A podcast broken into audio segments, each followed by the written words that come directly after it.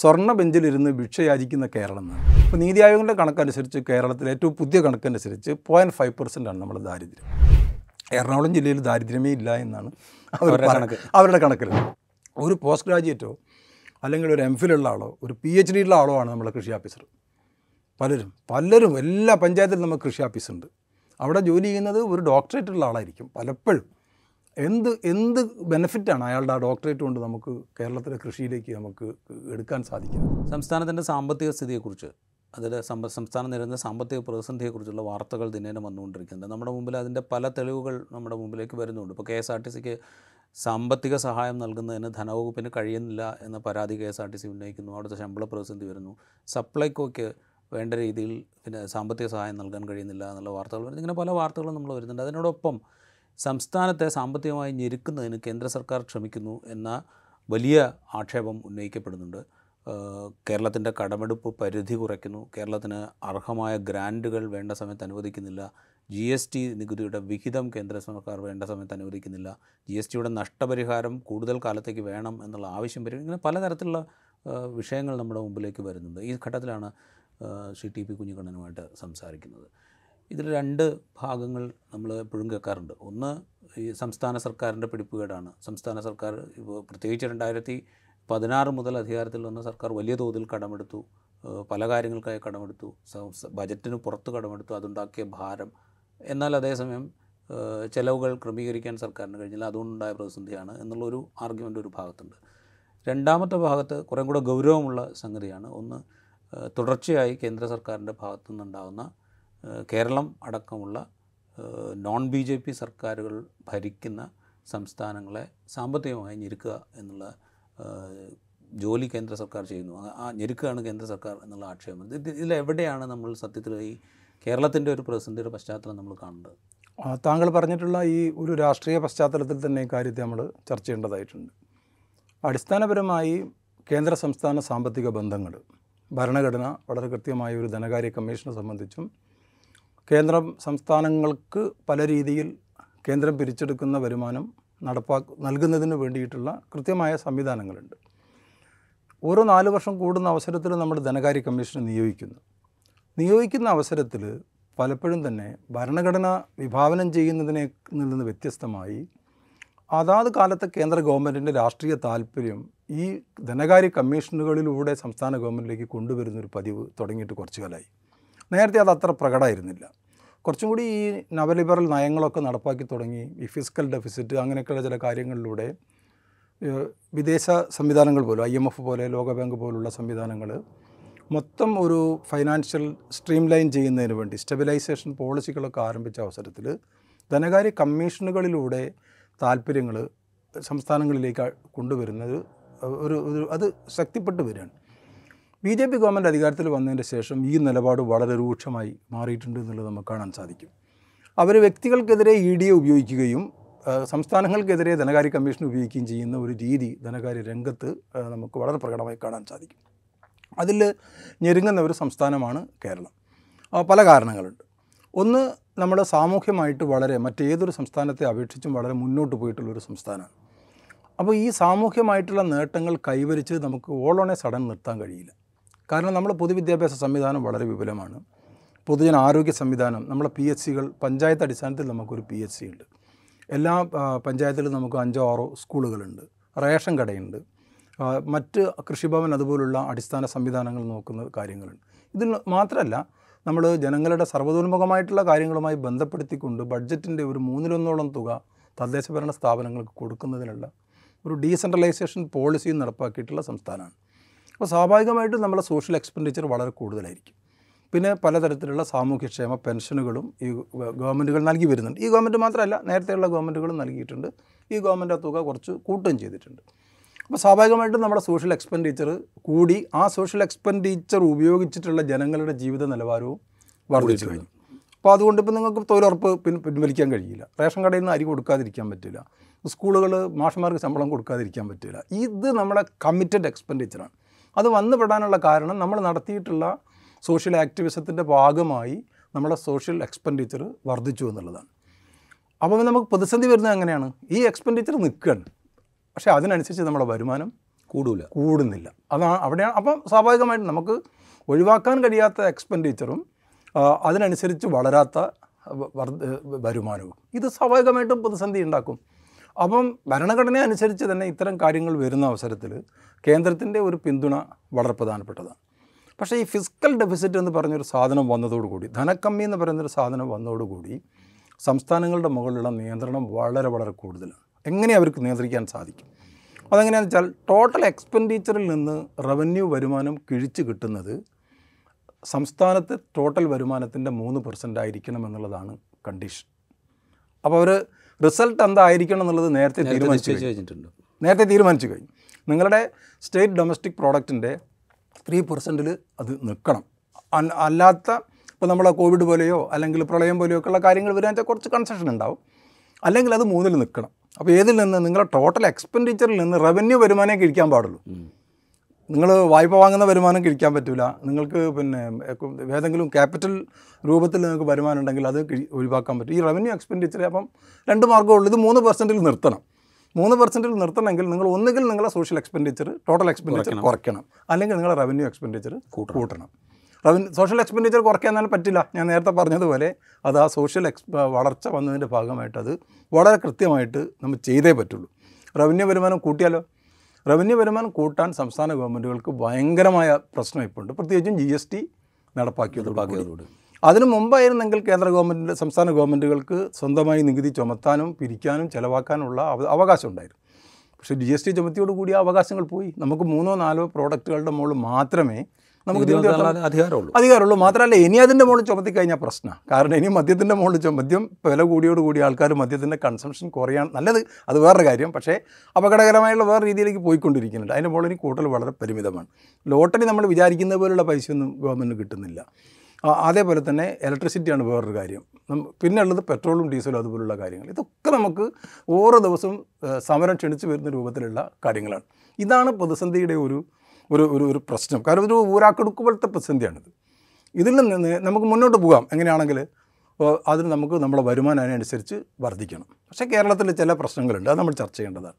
കേരളത്തിലെ സമൂഹത്തിൽ വരുമാനമുണ്ട്. പൈസ ഉണ്ട് ആൾക്കാരിൽ പൈസയുണ്ട്. പക്ഷേ സർക്കാരിന്റെ പൈസ ഇല്ല അതൊരു ഒരു ഒക്കെ നമ്മളെ പ്രധാനപ്പെട്ട നമ്മുടെ ധനശാസ്ത്രജ്ഞനായിട്ടുള്ള doctor M A Oommen sir ഒരു ലേഖനം എഴുതി. ആ ലേഖനത്തിന്റെ പേര് സ്വർണ ബെഞ്ചിലിരുന്ന് ഭിക്ഷയാചിക്കുന്ന കേരളം എന്നാണ്. അങ്ങനെയാണ് സാർ അതിനെപ്പറ്റി പറഞ്ഞിരുന്നത്. അപ്പോൾ സാർ നമ്മളെ കൊണ്ട് ഗുരുനാഥനാണ്. അത് വളരെ കറക്റ്റാണ് കാരണം നമ്മളിൽ ആൾക്കാരിൽ അത്യാവശ്യം വരും. ആൾക്കാരുടെ ജീവിതവും കടൽ പൈസ പൈസ പറയുമ്പോൾ സ്വാഭാവികമായിട്ടും അത് സമൂഹത്തിലെ ലിക്വിഡിറ്റി കൂട്ടും. ലിക്വിഡിറ്റി കൂട്ടും. മാർക്കറ്റിലേക്ക് പണം വരിക തന്നെ ചെയ്യും. ആ. ലിക്വിഡിറ്റി അവിടെ ഉണ്ട് പക്ഷേ അതിന്റെ റിഫ്ലക്ഷൻ റിഫ്ലക്ഷൻ സംസ്ഥാനത്തിന്റെ വരുമാനത്തിൽ വരുന്നില്ല. അപ്പോൾ ഉദാഹരണത്തിന് സ്വർണം. ഇന്ത്യയിൽ തന്നെ വിൽക്കുന്ന ആകെ സ്വർണത്തിന്റെ ട്വന്റി പെർസെന്റ് കേരളത്തിലാണെന്നാണ് പറയുന്നത്. അതിന്റെ മുകളിൽ വലിയ ജി എസ് ടി ഗവൺമെന്റ് ചുമത്തുന്നില്ല. ഡിക്ലയർഡ് ആണ്. സ്വർണത്തിന്റെ കച്ചവടക്കാർക്ക് പറയാം ഞങ്ങൾ ഇത്രയാണ് വിറ്റ് എന്നുള്ളത് അതിന്റെ ഒരു മൂന്ന് പെർസെന്റാണ് സർക്കാർ ചോദിക്കുന്നത്. കിട്ടുന്നില്ല. ആ രീതിയിൽ കിട്ടുന്നില്ല. ഇപ്പോൾ വലിയ റെയ്ഡും കാര്യങ്ങളും ഓഡിറ്റൊക്കെ വന്നതിന് ശേഷം കുറച്ച് പൈസ ജി എസ് ടി രൂപത്തിലേക്ക് പിരിച്ചെടുക്കാൻ സാധിക്കും എന്ത് തന്നെ പറഞ്ഞാലും കഴിഞ്ഞ രണ്ട് മൂന്ന് വർഷത്തിനിടയിൽ ജി എസ് ടിയുടെ പിരിവ് കൂടിയിട്ടുണ്ട്. കാരണം പല പല തരത്തിലുള്ള ഇടപെടലുകൾ ആ ഡിപ്പാർട്ട്മെന്റിന്റെ ഭാഗത്ത് വരുന്നതിന്റെ ഭാഗമായിട്ട് ജി എസ് ടിയുടെ പെർസെന്റേജ് കൂടിയിട്ടുണ്ട്. പക്ഷേ അത് പോരാ. ഈ പ്രശ്നം കിടക്കുകയാണ് അപ്പം നമുക്ക് സ്വാഭാവികമായിട്ട് നല്ലൊരു രാഷ്ട്രീയ ബന്ധമാണെന്നുണ്ടെങ്കിൽ ഈ സോഷ്യൽ എക്സ്പെൻഡിച്ചറിനെ സഹായിക്കുകയാണ് കേന്ദ്ര ഗവൺമെന്റ് ചെയ്യേണ്ടത്. പക്ഷേ പുതിയ പുതിയ മാനദണ്ഡങ്ങൾ വരികയാണ്.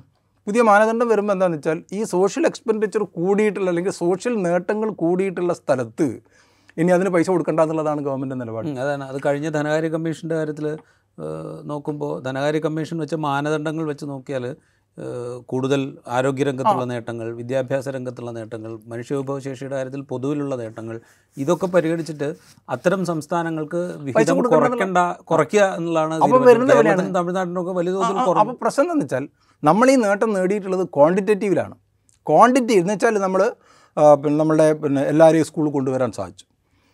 രോഗമുള്ള ആൾക്കാർക്ക് ചികിത്സ കൊടുക്കാൻ നമുക്ക് ഈ എണ്ണത്തിൽ നമുക്ക് സാധിക്കുന്നുണ്ട്. പക്ഷേ അവർക്ക് കിട്ടുന്ന ചികിത്സയുടെ അവർക്ക് ആ ക്വാളിറ്റി വളരെ. ഇനി നമ്മളിതുപോലുള്ള സംസ്ഥാനത്തെ സംബന്ധിച്ചിടത്തോളം ക്വാളിറ്റിയിൽ ശ്രദ്ധിക്കാതെ മുന്നോട്ട് പോകാൻ പറ്റില്ല. അല്ലെങ്കിൽ ആൾക്കാർ കുട്ടികളെ വേറെ കൊണ്ട് ചേർക്ക്. പൈസ ഉള്ളവർ പൈസ ഇല്ലാത്തവർക്ക് എവിടെയും പോകാൻ പറ്റില്ല. ഈ ക്വാളിറ്റി ഇല്ലാത്ത വിദ്യാഭ്യാസമേ അവർക്ക് കിട്ടുള്ളൂ. ക്വാളിറ്റി ഇല്ലാത്ത ചികിത്സയെ അവർക്ക് കിട്ടുള്ളൂ. അതുപോലെയല്ലോ നമുക്ക് എല്ലാവർക്കും മെച്ചപ്പെട്ട രീതിയിലുള്ള ജീവിത നിലവാരം കിട്ടണം. അങ്ങനെ കിട്ടണമെന്നുണ്ടെങ്കിൽ സംസ്ഥാനത്തിന് ചിലവാക്കാനുള്ള പൈസ ഉണ്ടാവണം. അപ്പം കേന്ദ്ര സംസ്ഥാന രൂപത്തിലുണ്ടാകുന്ന സാമ്പത്തിക ബന്ധങ്ങളിൽ വളരെ കൃത്യമായിട്ടുള്ള പുനഃസംഘാടനം ആവശ്യമാണ്. അത് റീഓർഗനൈസ് ചെയ്യേണ്ടതായിട്ടുണ്ട്. സംസ്ഥാനങ്ങൾ വരുമാന സാമൂഹ്യ നേട്ടങ്ങൾ കൈവരിച്ചിട്ടുണ്ടെങ്കിൽ ആ സാമൂഹ്യ നേട്ടം ക്വാളിറ്റേറ്റീവ്ലി മെച്ചപ്പെടുത്തത്തക്ക രീതിയിലുള്ള സഹായം ഉണ്ടാകണം. ഇപ്പോൾ ഉദാഹരണത്തിന് ഏറ്റവും നല്ല ഉദാഹരണം പോപ്പുലേഷൻ കൺട്രോളാണ് ഇന്ത്യയിൽ പണ്ട് പണ്ടേ തൊള്ളായിരത്തി എഴുപതുകൾ മുതൽക്ക് തന്നെ അന്ന് ഉണ്ടായിട്ടുള്ള സെവന്റി വണ്ണിലെ സെൻസസ് അനുസരിച്ചുള്ള പോപ്പുലേഷൻ വെച്ചുകൊണ്ടാണ് നമ്മൾ പല ഡിസ്ട്രിബ്യൂഷൻ നടത്തുന്നത്. ഈവൻ നമ്മളുടെ അസംബ്ലിയുടെ സീറ്റുകൾ അതിലെല്ലാം എല്ലാം അങ്ങനെയാണ് അതിന്റെ അടിസ്ഥാനത്തിൽ നമ്മളോട് ആവശ്യപ്പെട്ടു എല്ലാ സംസ്ഥാനത്തോടും ആവശ്യപ്പെട്ടു പോപ്പുലേഷൻ കൺട്രോൾ ചെയ്യണം എന്നുള്ളത് നമ്മുടെ ഒരു വിദ്യാഭ്യാസ നിലവാരവും അതുപോലുള്ള കാര്യങ്ങളെല്ലാം വെച്ച് നമ്മുടെ നാട്ടിൽ പോപ്പുലേഷൻ കൺട്രോൾ ചെയ്യപ്പെട്ടു. നമ്മൾ നേരത്തെ പറഞ്ഞതുപോലെ കുട്ടികളുടെ പെർസെന്റേജ് കുറയുകയും പിന്നെ വിദഗ്ധരുടെ പ്രായമായവരുടെ പെർസെന്റേജ് കൂടുകയും ചെയ്യുകയാണ് കേരളത്തിൽ ചെയ്തുകൊണ്ടിരിക്കുന്നത്. അപ്പോൾ സംഭവിക്കുന്നത് എന്താണെന്ന് വെച്ചാൽ ഈ പ്രായമായവർക്ക് പലതരത്തിലുള്ള എക്സ്പെൻഡിച്ചർ ഉണ്ടാവും. അസുഖവുമായി ബന്ധപ്പെട്ടുകൊണ്ട് പലതരത്തിലുള്ള എക്സ്പെൻഡിച്ചർ ഉണ്ട്. അത് നമ്മൾ കമ്മിറ്റഡ് എക്സ്പെൻഡിച്ചറാണ് അവർക്ക് വേറെ വരുമാനം ഇല്ല. ഇങ്ങേ ഭാഗത്ത് കുട്ടികളുടെ എണ്ണം കുറയുമ്പം ഡിപ്പെൻഡൻസി റേറ്റ് വളരെ കൂടും. ഈ പ്രായമുള്ള ആൾക്കാർ ഇവർക്കാന്ന് വെച്ചാൽ നല്ല വിദ്യാഭ്യാസമോ നല്ല കാര്യങ്ങളോ കിട്ടിയിട്ടില്ലെങ്കിൽ അവർ മറ്റൊരു തരത്തിലേക്ക് പോവുകയും ചെയ്യും. ഈ ഒരു ഒരു ഒരു- ഒരു ഒരു വല്ലാത്ത ഒരു അവസ്ഥ ആ രീതിയിൽ വരുന്നുണ്ട്. പക്ഷേ കേന്ദ്ര ഗവൺമെന്റിന്റെ നിലപാട് എന്താണ്? പോപ്പുലേഷൻ കുറവുള്ള പ്രദേശത്ത് വരുമാനം കുറച്ച് കൊടുത്താൽ മതി കുറച്ച് കൊടുത്താൽ മതി എന്നാണ് അപ്പം നമ്മൾ നല്ലൊരു നിലപാട് കേന്ദ്ര ഗവൺമെന്റ് പറഞ്ഞതിന്റെ അടിസ്ഥാനത്തിൽ നമ്മൾ ആൾക്കാരെ എതിർപ്പും കാര്യങ്ങളൊക്കെ വെച്ചുകൊണ്ടും അവരെ ബോധ്യപ്പെടുത്തി നമ്മൾ പോപ്പുലേഷനെ കൺട്രോൾ ചെയ്യാനുള്ള ശ്രമം നടത്തി. യഥാർത്ഥത്തിൽ ഇക്കണോമിക് ഡെവലപ്മെന്റ് കൂടുമ്പോഴാണ് പോപ്പുലേഷൻ താനേ കൺട്രോൾ ചെയ്യപ്പെടും. പക്ഷേ നമ്മൾക്ക് ഒരു ദാരിദ്ര്യത്തിനകത്ത് നിന്നുകൊണ്ട് നമ്മൾ ആ ഒരു നടപടി സ്വീകരിച്ചു. അത് കേന്ദ്രം പറഞ്ഞതുപോലെ ചെയ്തതിന് നമുക്ക് ശിക്ഷയായിട്ടാണ് ഈ രീതിയിലുണ്ടാകുന്ന വരുമാനം വരുന്നത്. ഇപ്പോൾ ഏറ്റവും പുതിയൊരു കണക്ക് ഇപ്പോൾ വന്നിട്ടുള്ളത് ദാരിദ്ര്യമായിട്ട് ബന്ധപ്പെട്ടിട്ട്. ഇപ്പം നീതി ആയോഗാണ് ദാരിദ്ര്യ കണക്കുകൾ എടുക്കുന്നത്. വേറെ ആർക്കും അതിൽ വലിയ ഇടപെടലൊന്നുമില്ല. അപ്പോൾ നീതി ആയോഗിന്റെ കണക്കനുസരിച്ച് കേരളത്തിലെ ഏറ്റവും പുതിയ കണക്കനുസരിച്ച് പോയിന്റ് ഫൈവ് പെർസെന്റ് ആണ് നമ്മുടെ ദാരിദ്ര്യം. എറണാകുളം ജില്ലയിൽ ദാരിദ്ര്യമേ ഇല്ല എന്നാണ് അവരുടെ കണക്ക്. അവരുടെ കണക്കിലുള്ളത്. എന്റെ വ്യക്തിപരമായ അത് ശരി കേരളം ഒരു ദാരിദ്ര്യം ഇല്ലാതായ സംസ്ഥാനമാണെന്നുള്ളതിൽ നമുക്ക് അഭിമാനിക്കാം. പക്ഷേ എന്റെ വ്യക്തിപരമായ അഭിപ്രായം ഇനി ദാരിദ്ര്യത്തിന്റെ പേരിൽ കേന്ദ്രത്തിൽ കിട്ടുന്ന പൈസ ഇല്ലാതാവും. അതെ പോയിന്റ് ഫൈവ് പെർസെന്റേജേ ഉള്ളൂ എങ്കിൽ പബ്ലിക് ഡിസ്ട്രിബ്യൂഷൻ വഴി വിതരണം ചെയ്യുന്ന സബ്സിഡൈസ്ഡ് ആയിട്ടുള്ള ഉൽപ്പന്നങ്ങൾ ഈ പോയിന്റ് എല്ലാ ഫൈവ് എന്നുള്ള അവസ്ഥയിലേക്ക്. അവസ്ഥയിലേക്ക് വരും. അപ്പോൾ നമ്മൾ പിന്നെ നമ്മുടെ തൊഴിലുറപ്പ് പദ്ധതിയായിട്ട് ബന്ധപ്പെട്ടിട്ട് അതുപോലുള്ള കാര്യങ്ങളൊക്കെ ദാരിദ്ര്യ നിർമ്മാർജനവുമായി ബന്ധപ്പെട്ടുകൊണ്ടുള്ള നമ്മുടെ പല പ്രവർത്തനങ്ങൾക്കും കിട്ടുന്ന കേന്ദ്ര സഹായങ്ങൾ ഭാവിയിൽ കുറയാനുള്ള സാധ്യതയാണ് കാണുന്നത് ഇത്തരത്തിലുള്ള കണക്കുകൾ. അതേ അവസരത്തിൽ ഈ മൾട്ടി ഡയമെൻഷണൽ പോവർട്ടിയൊക്കെ ആയിട്ട് ബന്ധപ്പെട്ടുകൊണ്ട് അകല അഖില ലോകാടിസ്ഥാനത്തിൽ നടത്തുന്ന കണ കണക്കെടുപ്പുണ്ട്. അതിന്റെ കണക്കെടുപ്പ് ഇപ്പോൾ വന്നിട്ടുണ്ട്.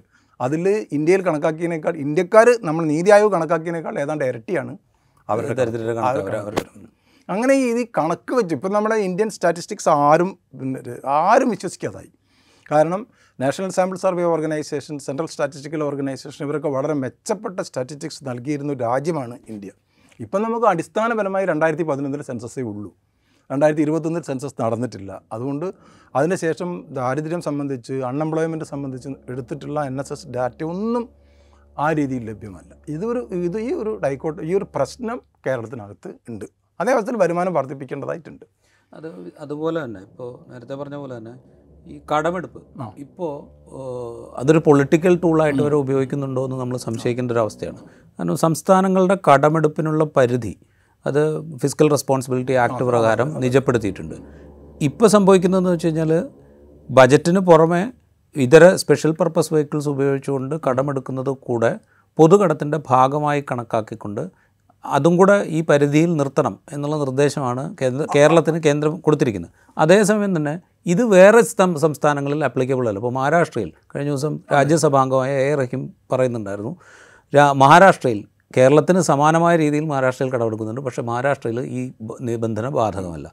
അതുപോലെ കേന്ദ്ര സർക്കാർ തന്നെയും ഇതുപോലെ കടമെടുക്കുന്നുണ്ട്. അതായത് ബജറ്റിന് പുറത്ത് സ്പെഷ്യൽ പർപ്പസ് വെഹിക്കിൾസ് ഇപ്പോൾ പൊതു ഇപ്പോൾ ദേശീയപാത വികസനത്തിന് എങ്ങനെയാണ് കടമെടുക്കുന്നത് നമുക്ക് എല്ലാവർക്കും അറിയാം. പക്ഷേ അത് കേന്ദ്ര സർക്കാരിന് ബാധകമല്ല. അതുപോലെ ഈ ഫിനാൻഷ്യൽ ധന ഉത്തരവാദിത്ത നിയമപ്രകാരം നി- നിജപ്പെടുത്തിയിരിക്കുന്ന പരിധിക്ക് അപ്പുറത്ത് കടമെടുത്ത് പോകാനും എന്തും ചെയ്യാനും കേന്ദ്ര സർക്കാരിന് സാധിക്കുന്നുണ്ട്. പക്ഷേ അതൊന്നും സംസ്ഥാനങ്ങൾ അനുവദിക്കില്ല എന്നുള്ളൊരു അവസ്ഥ ഇതുണ്ട്. അപ്പോൾ എന്ന് വെച്ചാൽ ഇതൊരു ഈ കടമെടുപ്പിന് പരിധി നിശ്ചയിക്കുക എന്നുള്ളത് വരെ ഒരു പൊളിറ്റിക്കൽ ടൂളായിട്ട് ഉപയോഗിക്കുക എന്നുള്ള എല്ലാ ഫൈനാൻഷ്യൽ ഇൻസ്ട്രുമെൻസും ഒരു പൊളിറ്റിക്കൽ ടൂളായിട്ട് മാറുകയാണ്. ഫൈനാൻഷ്യൽ സ്ഥാപനങ്ങളും ഒരു പൊളിറ്റിക്കൽ ടൂളായിട്ട് മാറുകയാണ്. അല്ലാണ്ട് ഇപ്പം നമ്മൾ ഈ ഈ ഇ ഡി എന്നെല്ലാം പറയുന്ന സംവിധാനങ്ങളൊന്നും ഇങ്ങനെ ഇടപെട്ട ഒരു കാലഘട്ടം നമ്മൾ കണ്ടിട്ടില്ലല്ലോ. ആ- ഫൈനാൻസിന്റെ ഒരു പ്രധാനപ്പെട്ട ടൂളായിട്ട് മാറുന്നുണ്ട്. ഇപ്പോൾ ഈ എഫ് ആർ ബി എം നിയമം താങ്കൾ പറഞ്ഞ പോലെ ഈ ഫിസിക്കൽ റെസ്പോൺസിബിലിറ്റി നിയമത്തിന്റെ ഭാഗമായിട്ട് വന്നിട്ടുള്ള ഫിസിക്കൽ ഡെഫിസിറ്റ് ഇതിൽ നിന്ന് രക്ഷ നേടുന്ന ഇതിൽ നിന്ന് ഒരു വിടുതലിന് വേണ്ടിയിട്ടാണ് നമ്മുടെ സംസ്ഥാന ബഡ്ജറ്റിൽ വന്നു കഴിഞ്ഞാൽ ഈ മൂന്ന് പെർസെന്റിൽ നിൽക്കണം. കട അടക്കമുള്ള കാര്യങ്ങൾ മൂന്ന് പെർസെന്റിൽ നിൽക്കണം. കടം വാങ്ങാൻ പറ്റില്ല നമുക്ക് ആ രീതിയിൽ. ആ പിരിച്ചു കഴിഞ്ഞു. അപ്പോൾ വളരെ കൃത്യമായിട്ടുള്ള ഒരു പബ്ലിക് ഫൈനാൻസിന്റെ ഒരു നയ ഒരു തിയറട്ടിക്കൽ നയത്തിന്റെ അടിസ്ഥാനത്തിലാണ് നമ്മൾ ഈ എക്സ്ട്രാ ബഡ്ജറ്ററി സ്ഥാപനങ്ങളെ കുറിച്ച് ആലോചിക്കുന്നത്. അങ്ങനെയാണ് കേരളത്തിൽ കിഫ്ബി ഒരു ചർച്ചാ വിഷയമാവുന്നതിന്റെ കാരണം. എക്സ്ട്രാ ബഡ്ജറ്ററി നമ്മൾ പറയാൻ കാരണം രണ്ട് രീതിയിൽ നിങ്ങൾക്ക് പബ്ലിക് ഫൈനാൻസിനെ കൈകാര്യം ചെയ്യാം. ഒന്നുകിൽ നിങ്ങൾക്ക് കിട്ടുന്ന വരുമാനം കൊണ്ട് അത് മതി. അങ്ങനെ ചെയ്യാം. നിങ്ങൾക്ക് ആയിരം റുപ്യ ആയിരം കോടി റുപ്യ വരുമാനമുണ്ട്. ആയിരം കോടി റുപ്യേന്റെ പരിപാടികൾ ഉണ്ടാക്കാം. പണ്ട് കാലത്ത് അങ്ങനെയായിരുന്നു. പണ്ട് കാലത്ത് അങ്ങനെ പറയാനുള്ള കാരണം സ്റ്റേറ്റിന് കാര്യമായിട്ടൊന്നും ചെയ്യാനില്ല. സ്റ്റേറ്റ് ഒരു ഡെവലപ്മെന്റൽ ആളല്ല. സ്റ്റേറ്റിന് ആകെ രണ്ട് റോളേ ഉള്ളൂ. ഒന്ന് പോലീസിനെ നോക്കുക പട്ടാളം. പിന്നെ യുദ്ധം അങ്ങനെ വരുന്നുണ്ടെങ്കിൽ നമ്മളെ അതിർത്തിയൊക്കെ ഒന്ന് സംരക്ഷിക്കുക. അല്ലാതെ കൃഷി നടത്തുക വ്യവസായം നടത്തുക തൊഴിൽ കൊടുക്കുക ഇങ്ങനെയുള്ള പണികളൊന്നും ഗവൺമെന്റ് ചെയ്യേണ്ടതില്ല. അത് ഗവൺമെന്റ് ഒരു ഡെവലപ്മെന്റൽ ഏജൻസി അല്ല. നമ്മൾ പ്രൊട്ടക്റ്റ് ചെയ്യുന്ന ഒരു ഏജൻസി മാത്രമാണ്. അപ്പോൾ അതുകൊണ്ട് അവർക്കൊരു ഒരു ഒരു അവർക്ക് വേണ്ടി വരുന്ന ഒരു ബാലൻസ്ഡ് ബഡ്ജറ്റാണ് കുറച്ച് നികുതി പിരിക്കാം ആ നികുതി കൊണ്ട് ഇത്തരത്തിലുള്ള ചിലവുകൾ നടത്തിക്കൊണ്ടു പോകാം. അത് മാറി. രണ്ടാം ലോക യുദ്ധത്തിന് ശേഷമൊക്കെ വന്നിട്ടുണ്ടാകുന്ന ജനങ്ങളുടെ ഡിമാൻഡ് വെച്ച് നോക്കുന്ന അവസരത്തിൽ സ്റ്റേറ്റ് ഒരു ഡെവലപ്മെന്റ് റോൾ വഹിച്ചേ പറ്റുള്ളൂ. അതും മുതലാളിത്ത സിദ്ധാന്തം തന്നെയാണ്. ഡെവലപ്മെന്റ് റോൾ വഹിക്കണം സ്റ്റേറ്റ് ഇപ്പോൾ കെയ്നീഷ്യൻ സിദ്ധാന്തങ്ങളൊക്കെ അതാണല്ലോ പറയുന്നത്. അപ്പോൾ ഡെവലപ്മെന്റ് റോൾ വഹിക്കണമെന്നുണ്ടെങ്കിൽ ഈ കിട്ടുന്ന എണ്ണിച്ചുട്ട അപ്പം പോലുള്ള പൈസ കൊണ്ട് മാത്രം അത് ചെയ്യാൻ പറ്റില്ല. എക്സ്ട്രാ വരുമാനത്തെക്കുറിച്ചിട്ടുള്ള ആലോചന നടക്കണം. അതുകൊണ്ടാണ് നമ്മൾ കടം വാങ്ങേണ്ടി വരും ചിലപ്പോൾ. ആ കടം കടം ഒരു നമ്മുടെ സിദ്ധാന്തമാക്കി എടുക്കണം എന്നല്ല ഞാൻ പറയുന്നത്. പക്ഷേ കടം വാങ്ങേണ്ടി വരും.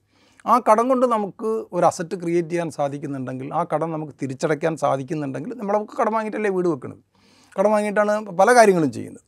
അപ്പോൾ അങ്ങനെ വരുന്ന അവസരത്തിൽ അത് മാനേജ് ചെയ്യാൻ കഴിയുന്നുണ്ടെങ്കിൽ അതൊരു പ്രശ്നമല്ല. അതിനുള്ള അങ്ങനെ ഒരു സംവിധാനമാണ് ഈ എക്സ്ട്രാ ബഡ്ജറ്റ് അതൊരു ഡെവലപ്മെന്റൽ ആക്ടിവിറ്റിയാണ് ഗവൺമെന്റിന്റെ മറ്റേത് വളരെ പാസീവായിട്ടുള്ള ഒരു നിലപാടാണ്. ഒരു കൺസർവേറ്റീവ് നിലപാടാണ്. നമ്മൾ കൺസർവേറ്റീവ് ഫൈനാൻസ് തന്നെയാണ് അതിന് പറയുക. ഇത് ഡെവലപ്മെന്റൽ ഫൈനാൻസ് ആണ്. ഡെവലപ്മെന്റൽ ഫൈനാൻസ് എന്ന് പറഞ്ഞാൽ ഗവൺമെന്റിന് ഒരു ഡെവലപ്മെന്റ് ഉണ്ട്. ആ ഡെവലപ്മെന്റ് റോൾ നിർവഹിക്കണമെന്നുണ്ടെങ്കിൽ ഗവൺമെന്റ് വിദ്യാഭ്യാസം നടത്തണം ആരോഗ്യം നടത്ത സംവിധാനങ്ങൾ ഉണ്ടാക്കണം വ്യവസായങ്ങൾ നടത്തേണ്ടി വരും. അതിൽ നിന്ന് വരുമാനം ഉണ്ടാവണം. ആ വരും അതുകൊണ്ട് നമ്മൾ മുടിഞ്ഞു പോകാൻ പാടില്ല. ആ വരുമാനം കൊണ്ട് നമുക്ക് മുന്നോട്ട് പോകാൻ കഴിയണം. ഈ ഒരു സങ്കല്പത്തിന്റെ മുകളിലാണ് നമ്മൾ മറ്റ് പല ഏജൻസികളെ വെച്ചുകൊണ്ട് കടം എടുത്തത്. കിഫ്ബിയൊക്കെ ആ തരത്തിൽപ്പെട്ടിട്ടുള്ള സംഗതികളായിരുന്നു പക്ഷേ എന്ത് ചെയ്തു? ഈ ഒരു രാഷ്ട്രീയ പകപോക്കലിന്റെ ഭാഗമായിട്ട് ഇതും സംസ്ഥാന ഗവൺമെന്റിന്റെ വരുമാനമാക്കി മാറ്റി. പഴയ നമ്മളിപ്പോൾ നിയമം നോക്കുകയാണെന്നുണ്ടെങ്കിൽ പഴയ കാര്യങ്ങൾ നോക്കുകയാണെന്നുണ്ടെങ്കിൽ കിഫ്ബി എന്ന് പറയുന്ന ഒരു സ്ഥാപനത്തിന് മാത്രം ഒരു ഓഫീസ് ഉണ്ട് എന്നുള്ളത് കൊണ്ട് മാത്രം അത്രയും പിന്നെ നമുക്ക് സോൾവൻ ഇത് കൊടുക്കാൻ പറ്റില്ലല്ലോ. കാരണം അവർക്ക് അത്രയും ബാക്കപ്പ് ഇല്ലല്ലോ. സംസ്ഥാനം അതിന് ഗ്യാരണ്ടി നിൽക്കണം എന്നുള്ളത് സ്വാഭാവികമായിട്ടും വരും. അല്ലാണ്ട് കിഫ്ബി എന്ന് പറയുന്ന ആഫീസിനെ കണ്ടിട്ട് ആരും പൈസ കൊടുക്കില്ല അപ്പോൾ സംസ്ഥാനം അതിന്റെ പിറകിലുണ്ട്. പക്ഷേ സംസ്ഥാനം എന്തുകൊണ്ടാണ് പിറകിലുള്ളത്? സംസ്ഥാനം പിറകിലുള്ളത് അതിന്റേതായിട്ടുള്ള ഒരു ഡെവലപ്മെന്റൽ ആക്ടിവിറ്റി നടത്താൻ വേണ്ടിയിട്ടാണ്. ഈ ഒരു കാര്യത്തെ നമ്മൾ ആ രീതിയിൽ കണ്ട് അതിനുള്ളൊരു സഹായമാണ് യഥാർത്ഥത്തിൽ സംസ്ഥാനത്തിന് കിട്ടേണ്ടി വരുന്നത്. അതേ അവസരത്തിൽ കേന്ദ്രത്തിൽ താങ്കൾ പറഞ്ഞു ഇപ്പം എൻ എച്ച് ഐ ആയി അവർ നമ്മളെ ആറ് വരി ആക്കുന്നുണ്ടെങ്കിൽ അവർ പല ഏജൻസിയിൽ നിന്നും കടം വാങ്ങുന്നുണ്ട്. അവർ ഇൻഡിപെൻഡന്റ് ആയിട്ട് കടം വാങ്ങുകയാണ്. നാഷണൽ ഹൈവേ ഡെവലപ്മെന്റ് അല്ലെങ്കിൽ അതോറിറ്റി എന്ന് പറയുന്നത് അതോറിറ്റി ഓഫ് ഇന്ത്യ ശരിക്കും കേന്ദ്ര ഗവൺമെന്റിന്റെ ഭാഗമല്ലേ? അപ്പം കേന്ദ്ര ഗവൺമെന്റ് ട്രാൻസ്പോർട്ടിന്റെ ബഡ്ജറ്റ് കൊണ്ടുവരുന്ന അവസരം അത് അതിലേക്ക് വരേണ്ടതല്ല വരുന്നില്ല. അങ്ങനെ വരുമ്പോൾ അവർക്ക് അവരെ ഫിസിക്കൽ ഡെഫിസിറ്റ് വേറെ രീതിയിൽ കൃത്യമായിട്ട് വെക്കാൻ പറ്റും. അതേ അവസരത്തിൽ അവർ വേറെ ഏജൻസികളെ നിർത്തിയിട്ട് കടം വാങ്ങുന്ന സംവിധാനം ചെയ്യും. അവരെ സംബന്ധിച്ച് ഇതൊക്കെ ചെയ്തിട്ടും ഫിസിക്കൽ ഡെഫിസിറ്റ് കൺട്രോൾ ചെയ്ത് നിർത്താൻ പറ്റുന്നില്ല. കഴിഞ്ഞ ധനകാര്യ കണക്ക് ആറ് പോയിന്റ് അഞ്ച് ശതമാനം അഞ്ച് ശതമാനത്തിലേക്ക് എത്തിയിട്ടുണ്ട്. അവർക്ക്. സാധിക്കണില്ല. ഈ പണികളൊക്കെ എടുത്തിട്ട് പോലും അവർക്ക് സാധിക്കുന്നില്ല കാരണം അവരുടെ എക്സ്പെൻഡിച്ചർ വലിയ രീതിയിൽ കൂടിക്കൊണ്ട്. അവരെ എക്സ്പെൻഡിച്ചർ സ്ട്രീം ലൈൻ ചെയ്യുന്നതിന് അവർ ശ്രമിക്കുന്നില്ല കേരളത്തിലും ഇത് എക്സ്പെൻഡിച്ചറിന്റെ ഭാഗത്ത് നമ്മൾ ആലോചിക്കണം. എക്സ്പെൻഡിച്ചർ എന്ന് പറഞ്ഞാൽ നമ്മൾ ചർച്ച ചെയ്യുന്ന അവസരത്തിൽ എനിക്കെപ്പോഴും തോന്നിയിട്ടുള്ളത് ധനകാര്യമന്ത്രി അവതരിപ്പിക്കുന്ന ഒരു ബഡ്ജറ്റുണ്ട് ഏത് മന്ത്രാലയങ്ങളായാലും ആ ബഡ്ജറ്റിൽ ഒതുങ്ങിയിട്ട് ചിലവ് പ്രഖ്യാപിക്കാവുള്ളൂ അല്ലെങ്കിൽ ധനകാര്യമന്ത്രി കുടുങ്ങിപ്പോവും. നമുക്ക് നമുക്ക് എല്ലാ വരുമാന സ്രോതസ്സുകളും കണക്കിലെടുത്തുകൊണ്ടാണ് നമ്മൾ ബഡ്ജറ്റ് അവതരിപ്പിക്കുന്നത്.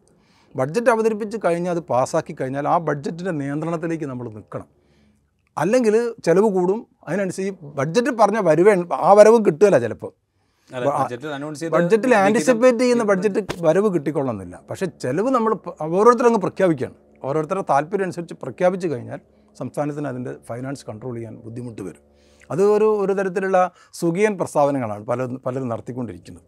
അതേ അവസരത്തിൽ നമ്മൾ സ്ട്രീം ലൈൻ ചെയ്യേണ്ടുന്ന ഒരുപാട് എക്സ്പെൻഡിച്ചർ കട്ട് ചെയ്യേണ്ടുന്ന പ്രവർത്തനങ്ങൾ സംസ്ഥാനത്തിന്റെ അടിസ്ഥാനത്തിൽ അത് അത് ചോദിക്കുമ്പോൾ രണ്ട് കാര്യങ്ങളൂടെ ചോദിക്കാം. ഒന്ന് നമ്മളുടെ പഴയ ഒരു ഭരണ രീതിയിൽ നിന്ന് നമ്മൾ ഒരുപാട് മാറിയിട്ടുണ്ട്. ടെക്നോളജി അഡ്വാൻസ് ചെയ്തതനുസരിച്ച് ഒരുപാട് മാറ്റങ്ങൾ വന്നിട്ടുണ്ട്. പക്ഷേ അതിനനുസരിച്ച് നമ്മളുടെ ഈ ജീവനക്കാരുടെ ഒരു എന്താ തസ്തികകളുടെ എണ്ണത്തിൽ വരുത്തേണ്ട മാറ്റം അവരെ ഏത് വിധത്തിലാണ് പുനഃസംഘടിപ്പിച്ച് ഈ പുതിയ സാങ്കേതികവിദ്യ അനുസരിച്ച് ഭരണത്തെ മുന്നോട്ട് ഇത്തരം ശ്രമങ്ങളൊന്നും എന്തുകൊണ്ട് നടക്കുക അത് നടന്നു കഴിഞ്ഞാൽ ഒരുപക്ഷെ ഈ നമ്മളെപ്പോഴും പറയാറുണ്ട് റവന്യൂ വരവ് മുഴുവൻ അതിന്റെ ഏതാണ്ട് അറുപത് ശതമാനം ശമ്പളത്തിനും പെൻഷനുമാണ് കേരളത്തിൽ പോകുന്നതെന്ന് പറയാറുണ്ട്. അപ്പോൾ അതിലൊക്കെ ഒരു കുറവ് വരും. പക്ഷേ ഇത്തരം ഒരു ശ്രമവും ഗവൺമെന്റ് വളരെ സംഘടിതമായ എതിർപ്പുണ്ടാവും വലിയ രൂപത്തിലുള്ള. നമുക്ക് ജീവനക്കാർ സംഘടിതമായ സംഘടനമായ എതിർപ്പുണ്ടായാലും ഒരു ഗവൺമെന്റിന് ഇത് ചെയ്തല്ലേ പറ്റുള്ളൂ. ചെയ്തേ പറ്റുള്ളൂ. നമുക്ക് ജീവനക്കാരുടെ ആരെയും ജോലി പോകണം എന്നുള്ളതല്ല നമ്മൾ ആവശ്യം അങ്ങനെ ഒരു ഡിമാൻഡ് അല്ല നമ്മൾ. ജോലികൾ കൊണ്ടാണല്ലോ നമ്മളൊക്കെ ജീവിച്ചു പോകുന്നത്. പക്ഷേ സ്ട്രീം ലൈൻ ചെയ്യണം. എവിടെ എത്ര ആൾ ജോലി നിൽക്കണം എന്നുള്ള കാര്യങ്ങൾ വളരെ പ്രധാനമാണ്. ഇപ്പോൾ പല കമ്മീഷനുകളും നേരത്തെ ഗവൺമെന്റ് രൂപീകരിച്ചിട്ടുണ്ട്. ഞാൻ മനസ്സിലാക്കിയെടുത്തോളം എല്ലാ റിപ്പോർട്ടും കൊടുത്ത് അതിന്റെ നടപടിക്രമങ്ങളെല്ലാം കഴിഞ്ഞിട്ടും കമ്മീഷൻ ഇപ്പോഴും പിരിച്ചു വിട്ടിട്ടില്ല കമ്മീഷൻ അവിടെ കിടക്കുന്നുണ്ട് പലതും. അങ്ങനത്തെ പല സ്ഥാപനങ്ങളും കേരളത്തിലുണ്ടെന്നാണ് നമ്മൾ മനസ്സിലാക്കുന്നത്. അതൊക്കെ പിരിച്ച് അവിടെയുള്ള ജീവനക്കാരെ പഞ്ചായത്തിലേക്കോ മുനിസിപ്പാലിറ്റിയിലേക്കോ വിന്യസിച്ച് അവർക്ക് ശമ്പളം കൊടുക്കണം. ഇവിടെ പണി കാര്യമായിട്ട് പണി നടക്കുന്ന സ്ഥലത്ത് ആളില്ല. ആ രീതിയിൽ നമുക്ക് ആളില്ല. ഇവരവിടെ വെറുതെ കമ്മീഷനും കഴിഞ്ഞ് കാര്യങ്ങളും കഴിഞ്ഞ് എല്ലാം കഴിഞ്ഞ് അവരിങ്ങനെ സൂചിച്ചിട്ട് ഇങ്ങനെ കൂടുകയാണ് ചെയ്യുന്നത്. ആ പരിപാടി മാറ്റണം. അത് ഗവൺമെന്റ് ഒരു എളുപ്പത്തിൽ ചെയ്യാവുന്ന എളുപ്പത്തിൽ ചെയ്യാവുന്നതാണ്. ആരും അതിനെ എതിർക്കില്ല. കാരണം എന്താ വെച്ചാൽ പല കമ്മീഷനുകളും ഇതിനകം തന്നെ അതിന്റെ പണി പൂർത്തിയാക്കി നിർത്തിയിട്ടുള്ളതാണ്. അത് പിരിച്ചു വിറ്റ് അതിന്റെ പണി കഴിഞ്ഞാണ്. അപ്പോൾ അതിലുണ്ടാകുന്ന ജീവനക്കാരെ നമ്മൾ സ്ട്രീം ലൈൻ ചെയ്ത് നിർത്തണം. സെക്രട്ടേറിയറ്റ് അവിടെ അവരാണ് കേരളം മൊത്തം നിയന്ത്രിക്കുന്ന രീതി വരുന്നത്. എങ്ങനെ വെച്ചാൽ ഫൈനാൻസ് ഓഫീസർ സെക്രട്ടേറിയറ്റിൽ നിന്നാണ് വരേണ്ടത്. അല്ലെങ്കിൽ വേറൊരു സ്ഥലത്തുള്ള ഓഫീസർ സെക്രട്ടേറിയറ്റിൽ നിന്നാണ് വരേണ്ടത്. അവിടെ നമ്മൾ എണ്ണി നോക്കിക്കഴിഞ്ഞാൽ ഒരു ഒരു രീതിയിലും ആൾ കൂടുതൽ ഉണ്ടാകലോ ഒന്നും ഉണ്ടാകില്ല. എല്ലാം അതിന്റെ നിയന്ത്രണത്തിലാണ്. പക്ഷേ ഇതിനെ ഒന്ന് ചെറുതാക്കുക എന്നുള്ളത് വളരെ പ്രധാനപ്പെട്ടതാണ്. അത് നടക്കണമെന്നുണ്ടെങ്കിൽ നമ്മുടെ ഈ ഡീസെൻട്രലൈസ്ഡ് അതാണ് ഞാൻ ചോദിച്ചത്. ഇപ്പോൾ സെക്രട്ടേറിയറ്റിലെ സ്റ്റാഫ് പാറ്റേൺ നിശ്ചയിക്കുന്നത് ഈ ടെക്നോളജി അഡ്വാൻസ് ചെയ്യുന്നതിന് വളരെ മുമ്പാണ്. വളരെ മുമ്പാണ്. വളരെ മുമ്പാണ്. കമ്പ്യൂട്ടറൈസേഷനോ ഇ ഫയലിങ്ങോ അല്ലെങ്കിൽ ഇ ഗവേണൻസോ ഒക്കെ നടപ്പാക്കി തുടങ്ങുന്നതിനും വളരെ മുമ്പാണ്. അപ്പോൾ ഇതിനനുസരിച്ച് ഇത് പരിഷ്കരിക്കുക എന്നുള്ളൊരു ആശയം പോലും ഡിസ്കസ് ചെയ്യപ്പെടുന്നില്ല എന്നുള്ളൊരു പ്രശ്നം ഒരു പ്രധാനപ്പെട്ട കാരണം നമ്മളുടെ ഒരു ഒരു ഒരു ഒരു എന്താ പറയുക ഒരു ഉറപ്പുള്ള തൊഴിലെന്ന് പറയുന്നത് ഗവൺമെന്റ് ഓഫീസിലെ പണിയായിട്ട് മാറിയിരിക്കുകയാണ്. അങ്ങനെ ഒരു ഒരു പ്രശ്നമുണ്ട്. അത് നമ്മുടെ സംസ്ഥാനത്തിന്റെ വലിയൊരു പ്രശ്നമാണ്. പല മറ്റ് ഒരു പക്ഷേ മഹാരാഷ്ട്രയ്ക്കോ ഗുജറാത്തോ അങ്ങനെ ആയിക്കൊള്ളുന്നില്ല. ആൾക്കാർക്ക് വേറൊരു രീതിയിലുള്ള പ്രൈവറ്റ് മേഖല എന്ന് പറഞ്ഞാൽ നമ്മളിത് നമ്മളെ പ്രൈവറ്റ് മേഖല എന്ന് തന്നെ വളരെ ശുഷ്കമായിട്ടുള്ള പൈസയാണ് കിട്ടുന്നത്. ഒരു തരത്തിലുള്ള സേവന വേതന വ്യവസ്ഥകളും ഇല്ല. ഒരു സാമൂഹ്യ നിയന്ത്രണത്തിന്റെ അടിസ്ഥാനത്തിലല്ല. എക്സെപ്റ്റ് വലിയ വലിയ കമ്പനികളോ അതുപോലുള്ള ഫാക്ടറി ആക്ടിന് നിയമ വിധേയമായി പ്രവർത്തിക്കുന്നവർക്ക് ഇതുണ്ടാകാം. അല്ലാത്തതൊക്കെ ഒരു മോടി മാത്രമേ ഉള്ളൂ. അപ്പോൾ അവർക്ക് ജീവിച്ചു പോകാനുള്ള വരും. അപ്പോൾ എല്ലാവരും ഒരു സർക്കാർ ജോലി കിട്ടുക എന്നുള്ളത് എല്ലാവരും ഒരു ആവശ്യമാണ്. കാരണം എന്താ വെച്ചാൽ അതിന് മാത്രമേ ഒരു സ്റ്റെബിലിറ്റി ഉള്ളൂ എന്നുള്ള പ്രശ്നമുണ്ട്. പക്ഷേ അത് അത് ശരിയാണ്. പക്ഷേ ആ അങ്ങനെ നിയമിക്കുന്ന ആൾക്കാരുടെ ഒരു ഓപ്റ്റിമം യൂസ് നടത്താൻ ഗവൺമെന്റ് കഴിയണം.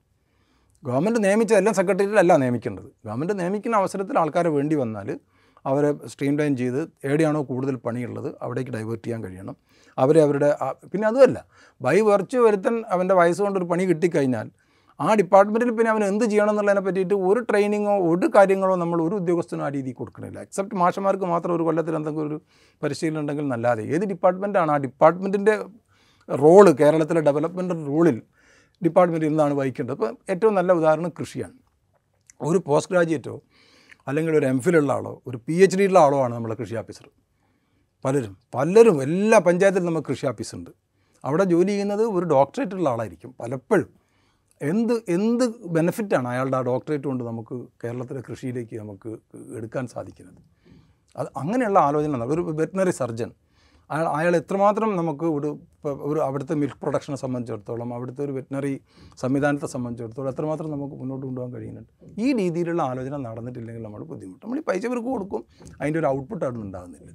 ഓക്കെ ഞാൻ അവസാനം ഒരു കാര്യം കൂടി ചോദിക്കാം. നമ്മുടെ ഈ കടത്തിന്റെ വലിപ്പത്തെക്കുറിച്ച് വലിയ ചോദ്യങ്ങൾ വരുന്നുണ്ട്. കേരളത്തിന്റെ മൊത്തം കടം ഏതാണ്ട് മൂന്ന് ലക്ഷത്തിൽ ചില്ലറ കോടിയിലേക്ക് വർദ്ധിച്ചു. അതിൽ വലിയൊരളവ് ഈ രണ്ടായിരത്തി പതിനാറ് മുതലുള്ള കാലത്താണ് എന്നുള്ള വിമർശനമുണ്ട്. ഈ കടത്തിന്റെ വലിപ്പം കടം എന്ന് പറയുമ്പോൾ ഈ സർക്കാരിന്റെ മാർത്ത കാലത്തെടുത്തോന്നല്ല കേരള സംസ്ഥാനം രൂപീകരിച്ച കാലം മുതലെടുത്ത കടമുണ്ട്. അത് ആഡ് ഓൺ ചെയ്ത് വരികയാണ് ചെയ്യുക. അത് ചിലതൊക്കെ തിരിച്ചടച്ച് തീരും. അപ്പോൾ പുതിയ കടം എടുക്കേണ്ടി വരും. അങ്ങനെ തന്നെയാണ് മുന്നോട്ട് പോകുക പക്ഷേ ഈ ഇപ്പോൾ ഉള്ള ഈ കടത്തിന്റെ വലിപ്പം കേരളത്തിന്റെ ഒരു സാമ്പത്തിക ആരോഗ്യത്തെ ഒരു ദീർഘകാല ഇത് നമ്മൾ മുന്നിൽ ആലോചിച്ച് കഴിഞ്ഞാൽ ദുർബലപ്പെടുത്തുന്ന വിധത്തിലുള്ള വലിപ്പമാണ് നമ്മൾ സാധാരണ കടത്തിന്റെ ആഘാതത്തെ മനസ്സിലാക്കുക. നമ്മളുടെ എസ് ഡി പിയുടെ എത്ര പെർസെന്റേജ് കടമുണ്ടെന്നുള്ളത് നോക്കി. ഇപ്പോൾ ഏതാണ്ട് മുപ്പത്തിയാറ് ശതമാനം അത് അത് ഒരു ഹെൽത്തി ഇതിലേ വരുന്നുള്ളൂ. നമ്മളൊരു ഒരു പകുതിയിലധികം കടത്തിലേക്ക് വരുന്ന അവസരം പ്രശ്നമുണ്ട്. മുപ്പത്താറ് എന്നെല്ലാം പറഞ്ഞാലും നമ്മൾ ഇത് കാരണം നമുക്ക് ഇതിന്റെ തിരിച്ചടവുണ്ടല്ലോ പലിശയായിട്ടുള്ള തിരിച്ചടവ്. അതാണ് നമ്മൾ അവിടെ പേടിപ്പിക്കുന്ന കാര്യം. പല പല ഡെവലപ്മെന്റ് എക്സ്പെൻഡിച്ചർ നമുക്ക് നടത്തണം എന്ന് വിചാരിച്ചാലും ഈ കമ്മിറ്റഡ് ഇൻട്രസ്റ്റ് കൊടുക്കേണ്ടതിനെ കൊണ്ട് ചിലപ്പോൾ നമുക്ക് കുറയ്ക്കേണ്ടത് അത് കുറയ്ക്കേണ്ടത് ആവശ്യമാണ്.